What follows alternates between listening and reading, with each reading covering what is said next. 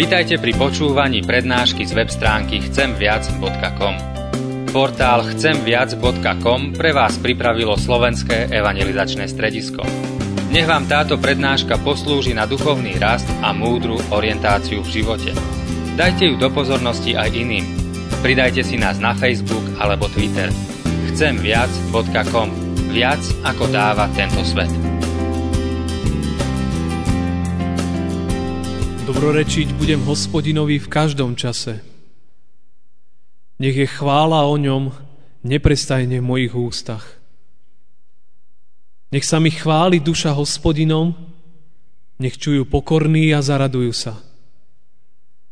Zvelebujte so mnou hospodina a spoločne vyvyšujme jeho meno. Amen.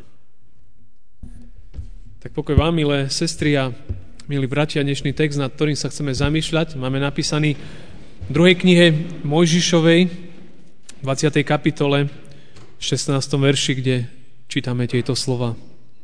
Nevyslovíš krivé svedectvo proti svojmu blížnemu. Amen. Toľko je slov z písma svätého. Tak milé sestry a, a milí bratia, Slovensko už e, niekoľko rokov, ale nie veľa, krátko iba žije takou jednou televíznou reláciou, ktorá sa volá Súdna sieň a mnohí ju teda veľmi dobre poznáte, pretože mnohí určite pozeráte. A tam, tam sledujeme rôzne také, také príbehy rôznych ľudí a všelijaké story a všelijaké aj divné veci z, zo života. Mnohé sú aj reálne tie príbehy. To, čo všeličo ľudia zažívajú a z trochu exhibicionizmu to predvádzajú aj v televízii. Ale jednoducho je to, je to mnohokrát také, také náročné, mal som možnosť vidieť aj niektoré časti z toho. A človek to tak celé sleduje a teraz vidí, ako jedni presviečajú pred súdom jedných druhých, že, že kde je vlastne tá pravda, kto, kto je vlastne vinný, kto nie je vinný. A sa tam obhajujú, potom sa tam urážajú. A, a súdca je v tom tam, kde si lieta a musí nájsť nejakú teda pravdu, že kto teda tú pravdu má, kde tá pravda je ukrytá, aby, aby jednoducho sa našlo nejaké, nejaké, nejaké riešenie.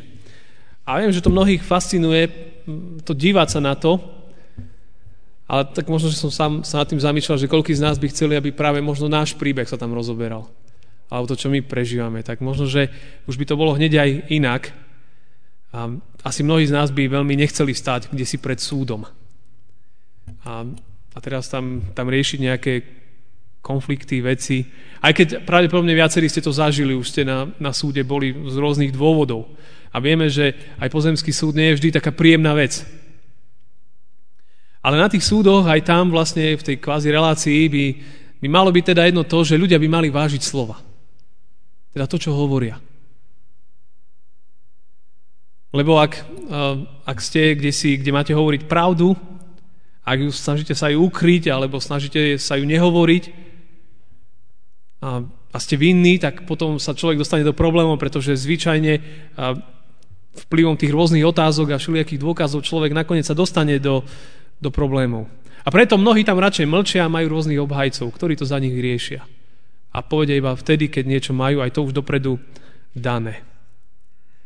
Ale my vieme, že je veľmi dôležité tam vážiť si slova. My keď sme boli, som tak rozmýšľal sám v sebe, že kedy začnem hovoriť tak, že keď sme boli v Izraeli, tak dneska je to prvýkrát, keď sme boli v Izraeli, tak, um, tak počas toho ja som mal takú jednu úlohu, že ja som v podstate prekladal, aj som bol vlastne taký spoluvedúci tej skupiny. Čiže hlavný vedúci skupiny nevedel teda anglicky a všetko bolo teda na mne preklady. A bolo to teda nesmierne zaujímavé, keď ste stáli uh, kdekoľvek a vás ja som bol v podstate prvý človek, ktorý bol na rane pre tých rôznych izraelských vojakov a všetky tie orgány. A so mnou teda všetky tie veci riešili. Pýtali sa nám všelijaké otázky, ktorí ste tam boli, tak to dobre už poznáte. Naozaj to bolo ťažké. Ja som si tak uvedomoval v tých chvíľach, že, že len raz sa pomýlim, poviem nejaké zlé slovo, poviem odpoveď, ktorú oni nejak nechcú počuť, alebo odpoveď, ktorá sa tam nehodí, tak som si uvedomoval, že hneď má problém celá skupina. Nielen ja, ale všetci v tom lietame tak som si tak veľmi uvedomoval, že aké dôležité je vážiť slova, aké dôležité je, je povedať pravdu, nezakrývať, nezatáčať. A nie je to jednoduché.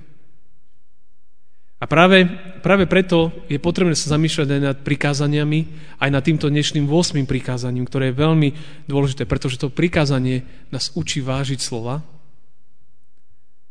to, čo hovoríme voči svojim ľuďom. Chcem ešte len pripomenúť, že prikázania, ktoré nám Pán Boh dal, alebo aj celý Boží zákon, ktorý nachádzame v starej zmluve, má ako keby také tri úlohy. Je pre nás úzda, zrkadlo a sprievodca. Úzda, vieme, kone, keď mali úzdu, ich to brzdilo keď je zákon, nepokrádneš a tak ďalej, je to úzda, ktorú dostáva človek, aby sa krotila jeho hriešnosť. Preto sú zákony aj v štáte, aby sa krotila ľudská hriešnosť. Ak by neboli zákony, sa to tu rozsype. Kvôli hriešnosti, kvôli hriechu. Čiže aj to prikázania sú pre nás úzdou, sú zrkadlom, lebo vlastne vždy, keď sa pozriem do zrkadla, tak vidím, aký som. Keď sa pozriem do Božích prikázaní, tak vidím, aký som, ako žijem, ako správam, ako konám. A takisto sú pre nás aj sprievodcom. To znamená, že Božie prikázania sú tu na to, aby nám jednoducho ukazovali cestu životom. Pre veriacich ľudí sú prikázania preto, aby nám ukazovali cestu životom. Aby, nám, aby nás usmerňovali. A tak čo s tým 8. prikázaním, ktoré hovorí o tom, že, že je dôležité vážiť si slova. A my vieme, že že v spoločnosti sledujeme to v tých rôznych programoch, to, čo som spomínal v úvode, slovo mnohokrát stráca tú hodnotu, lebo ho devalvujeme, častokrát upada. Niekedy sa zmluvy v dávnych dobách robili na slovo. To sme zažili aj tam, vlastne, keď sme riešili niečo s tými Arabmi. Oni stále to nejak tak fungujú, že, že zmluva sa robí na slovo. To znamená nie, že tu ako na Slovensku podpíšete 10 strán a ďalších 14 strán dodatkov, všetko je presne na, do bodky, tam je slovo proti slovu. Áno, áno, nie, nie. A stojí sa na slove.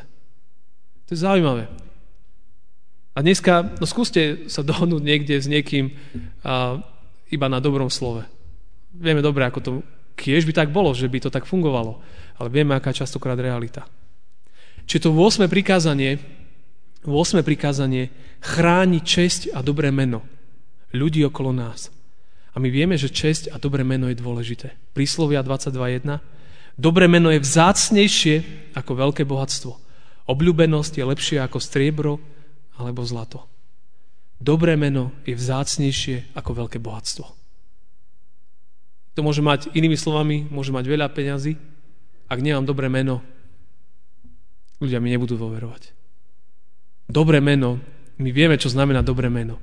Ako ťažko je získať dobré meno, ako ľahko je o dobré meno prísť. A ako ťažko je potom vrátiť tú dôveru. A preto celé písmo nás učí, že, že česť a dobré meno sú dôležité veci. A tá sa, česť a dobré meno sa mnohokrát poškodzuje a ničí práve slovami. Tým, čo my hovoríme o druhých ľuďoch.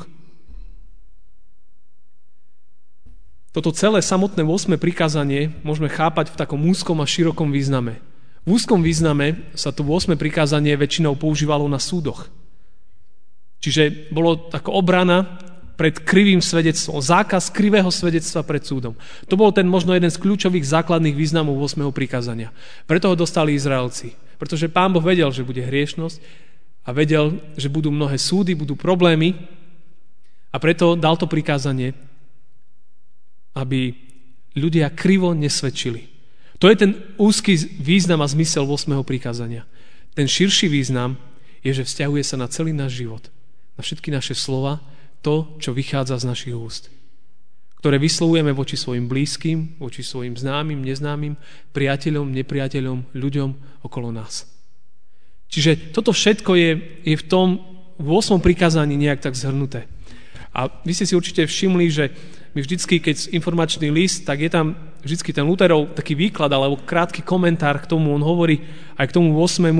že máme sa Pána Boha báť a ho milovať, aby sme na blížneho svojho falošne neluhali, nezrádzali ho a neohovárali, ani zlý chýr mu nerobili, ale aby sme ho ospravedlňovali, dobre o ňom zmyšľali a hovorili a všetko v lepšom zmysle si vysvetľovali. A trošku sa na to Poďme to trošku rozobrať v tom kontexte toho prikázania. Čiže prvý, prvá vec, ako môžeme toto prikázanie v realite života naplňať, je to, že sa Pána Boha bojíme. Alebo inými slovami máme bázeň pred ním. Že Boh je pred nás tá najvyššia autorita. Ak Boh je pre nás tá najvyššia autorita v živote, automaticky sa mení aj náš prístup k ľuďom. Mení sa. To, proste je to tak. Mení sa. Ak je Boh autoritou v mojom živote a ja sa nechám viesť ním, jeho svetým duchom, tým, čo je dané pre nás v jeho slove, musí to meniť, to má dopad na náš život a musí to meniť aj moju reč a moje vzťahy k ľuďom. Lebo kto, kto pozná pána Ježiša Krista, kto je oddaný Bohu, ten určite zažíva tú radikálnu premenu srdca. Ten nový život a ten človek dostáva nové srdce, nový jazyk, by som to tak nazval, tú novú reč. Tak ako je v zjavení Jána, napísané v 14. kapitole v 5. verši, a v ich ústach nebolo lži. V ich ústach nebolo lži. To je, koment, alebo teda krátky, krátky úryvok o, o veriacich ľuďoch. V ich ústach nebolo lži. Kto je oddaný Bohu, jeho, ústa, jeho, jeho ústam nie je prirodzené, nie je príjemné, nie je dobré, keď musí niekoho, alebo keď niekoho ohovára, alebo robí niečo zlé. Pre veriaceho človeka to nemôže byť príjemná vec.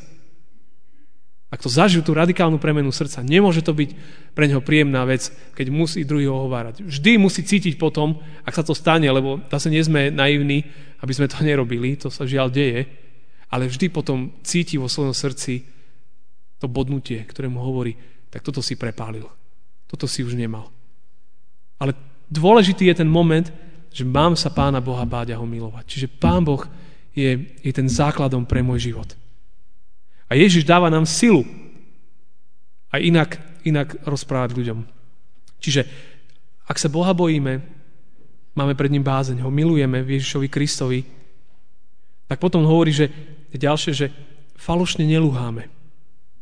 Čiže iným slovami klameme. My vieme, že Nová zmluva to pozná. Pána Ježiša sme v pôstnom období, keď išli odsúdiť, tak tam boli dovlečení falošní svetkovia, ktorí mali svedčiť proti nemu. To poznáme. A tam svedčili, ale, ale rozprávali nezmysly, takže sa to celé nepotvrdilo, ale práve naopak sa to vyvrátilo. To, čo svedčili proti pánovi Ježišovi. Čiže toto prikázanie nás vedie k tomu, že prvnež idem o niekom niečo hovoriť, či vôbec rozmýšľam nad tým, že to, čo chcem hovoriť, či je pravda. Alebo je to len nejaký dobrý klep, alebo je to niečo, čo som počul kde si cez 16. ruku, alebo to je veľmi dôležité, či to, to, čo hovorím, je pravda. A či, rozmýšľajme aj nad tým, či to, čo chcem povedať o druhom, či som schopný mu to povedať aj do očí. Ak nie som schopný jemu to povedať do očí, ale všetkým ostatným, tak je tam niečo chore. Čiže to prikázanie nás učí, že nemáme falošne rozprávať o ľuďoch, čiže klamať.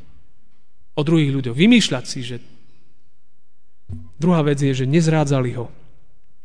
Poznáme pôstne obdobie, pán Ježiš bol zradený, Judáš ho zradil. Čiže to ďalšia taká vec, že, že pán Ježiš sa s tým stretol. On týmto prešiel, to zažil.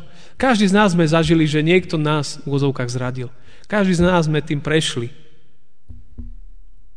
Kvôli hriechu je to žiaľ, je to tu. Ale toto prikázanie vyzýva Boží ľud, že ty nemáš tak jednať. Ak tak druhí jednajú, ty si povolaný k inému životu nezrádzať ľudí. Ďalšie nehovárali. My vieme, v starej zmluve je taký veľmi taký smutný príbeh o Absolonovi, ktorý sa postavil na, do brány Jeruzalema a keď ľudia prichádzali do mesta za kráľom Dávidom, za jeho otcom, tak on ich tam odchytával a hneď na začiatku hovoril, že ale nemusíte ísť za kráľom, tam nenájdete porozumenie, bavíme sa o jeho vlastnom otcovi. Nemusíte ísť za kráľom, tam on vám nepomôže, ja som tu, ja vám pomôžem, ja ako budúci kráľ. A jednoducho ohováral vlastného otca pred druhými ľuďmi. A my vieme, že to je, to je ďalšia reálna, ale chorá vec. A pre, pre veriacich ľudí nie je a nemá byť niečo prirodzené. Čiže ohovárať je umyselne hovoriť nepravdu o niekom. To je jednoduchá definícia alebo vysloviť slova, ktoré by som o danom človeku jemu do očí sám nepovedal. S týmto máme mnohokrát veľký problém. Toto sa veľmi dobre šíri, mm, veľmi dobre sa, sa keď sme mali konfirmáciu v piatok, tak sme sa o tom trošku aj, aj rozprávali tam, tak sme si tak uvedomili, že, že aké to je ľahké, keď máme niekoho ohovoriť, aké to je také prirodzené, to tak, tak z nás ide. A celkom dobre sa to nesie. Horšie je, keď počujeme, že niekto nás ohovára, vtedy nás to viac boli. A keď my ohovárame druhých, to nás až tak neboli. Ale v kontexte tohto prikázania je to problém. Ďalej hovorí, že ani zlý chýr mu nerobili. Viete, šíriť zlý chýr to je ako zapaliť suchú trávu. Lúku suchej trávy to proste zblnkne. Tak idú zle chýry, tak sa šíria. Strašne rýchlo. A niekedy nemusia byť pravdivé. A potom je ťažko, viete, ak, ak o vás v živote niekto niečo rozniesol negatívne, ako ťažko potom bolo možno to vrátiť do toho pôvodného stavu. Nie je to jednoduché. Sme hovorili o tom jazyku, sme čítali ten text. Jazyk, to je, to je oheň. To je oheň, ktorý ide. A ťažko je ho uhasiť. Tam v tom Jakubovi bolo, že dokážeme skrotiť zvieratá. Všeli, čo dokážeme skrotiť. Obrovské zvery, slony, keď ste boli niekde v zoo a obrovské zvieratá. Maličký jazyk. Neskrotíme. Jedine Kristus ho môže skrotiť. Potom Martin Luther hovorí o takých troch pozitívnych radách pre náš život. Hovorí o troch radách, ktoré nám veľmi môžu pomôcť. On hovorí, máme ľudí ospravedlňovať. To znamená, že vždy snažte sa brať do úvahy všetky poľahčujúce okolnosti. My nikdy nevieme, prečo človek niečo urobil, prečo ideme možno ho rozniesť. A on hovorí, že pozitívny prístup je, že ten iný ospravedlňovať. Ten druhý je, že dobre o ňom zmýšľať. Viete, lebo ako sa raz zasekne, že ten človek je zlý, tak ťažko budem, uh, ťažko budem niečo pozitívne prinášať. Ale ospravedlňovať, dobre o ňom zmýšľať, a dokonca všetko v lepšom zmysle vysvetľovať.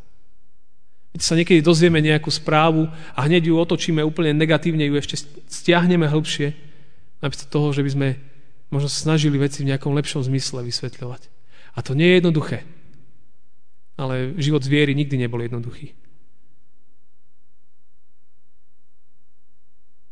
Jeden taký starý príbeh, tí, ktorí ste teda už dávnejšie chodili do škôl, tak ho dobre poznáte o Sokratovi, o tom greckom filozofovi sa hovorí, že za ním pribehol teda jeden, jeden muž a, a Sokrates, Sokrates, musím ti niečo dôležité povedať.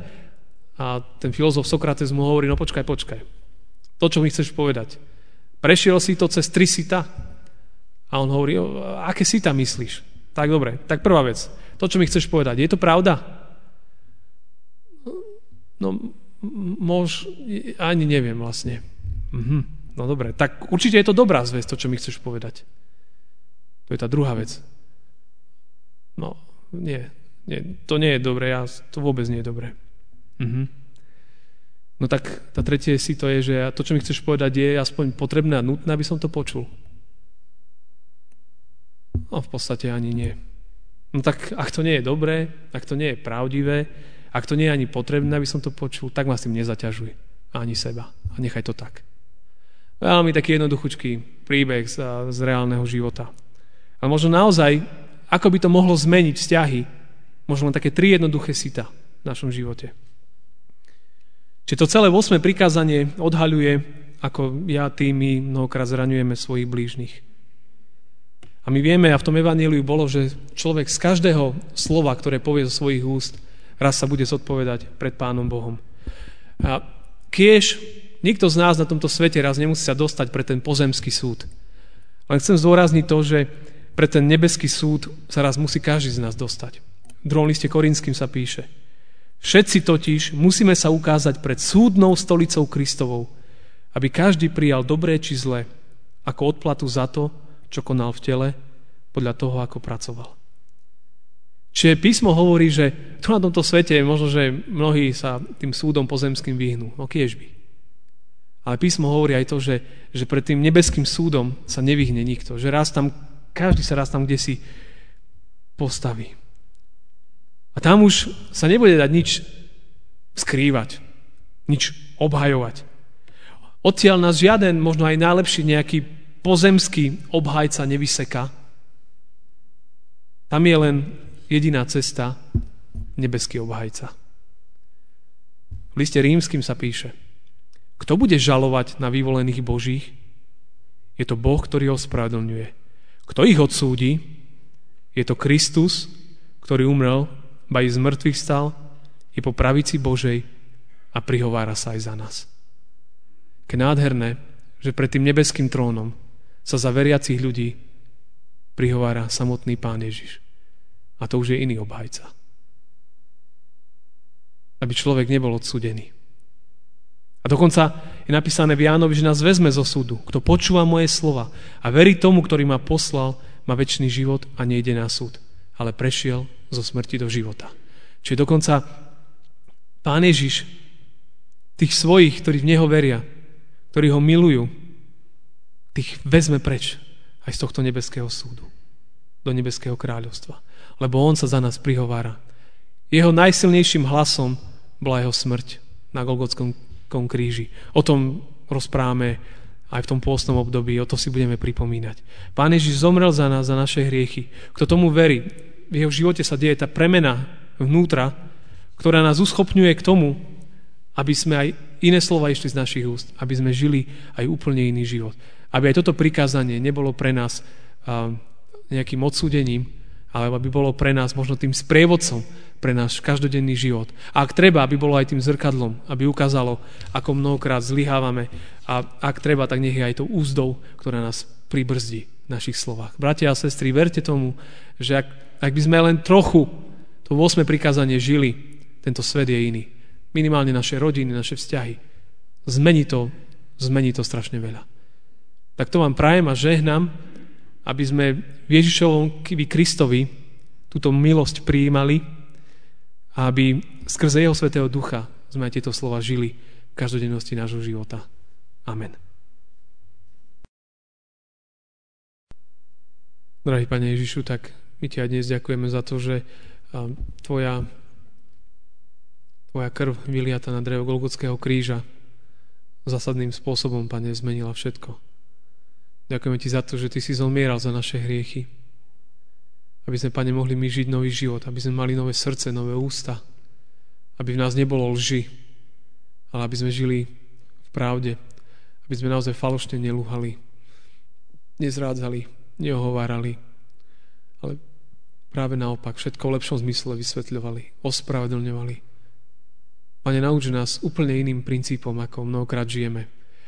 Pane, nauč nás úplne iným princípom, ako mnohokrát funguje možno svet okolo nás, Pane ako, ako sa slovo stráca na svojej hodnote.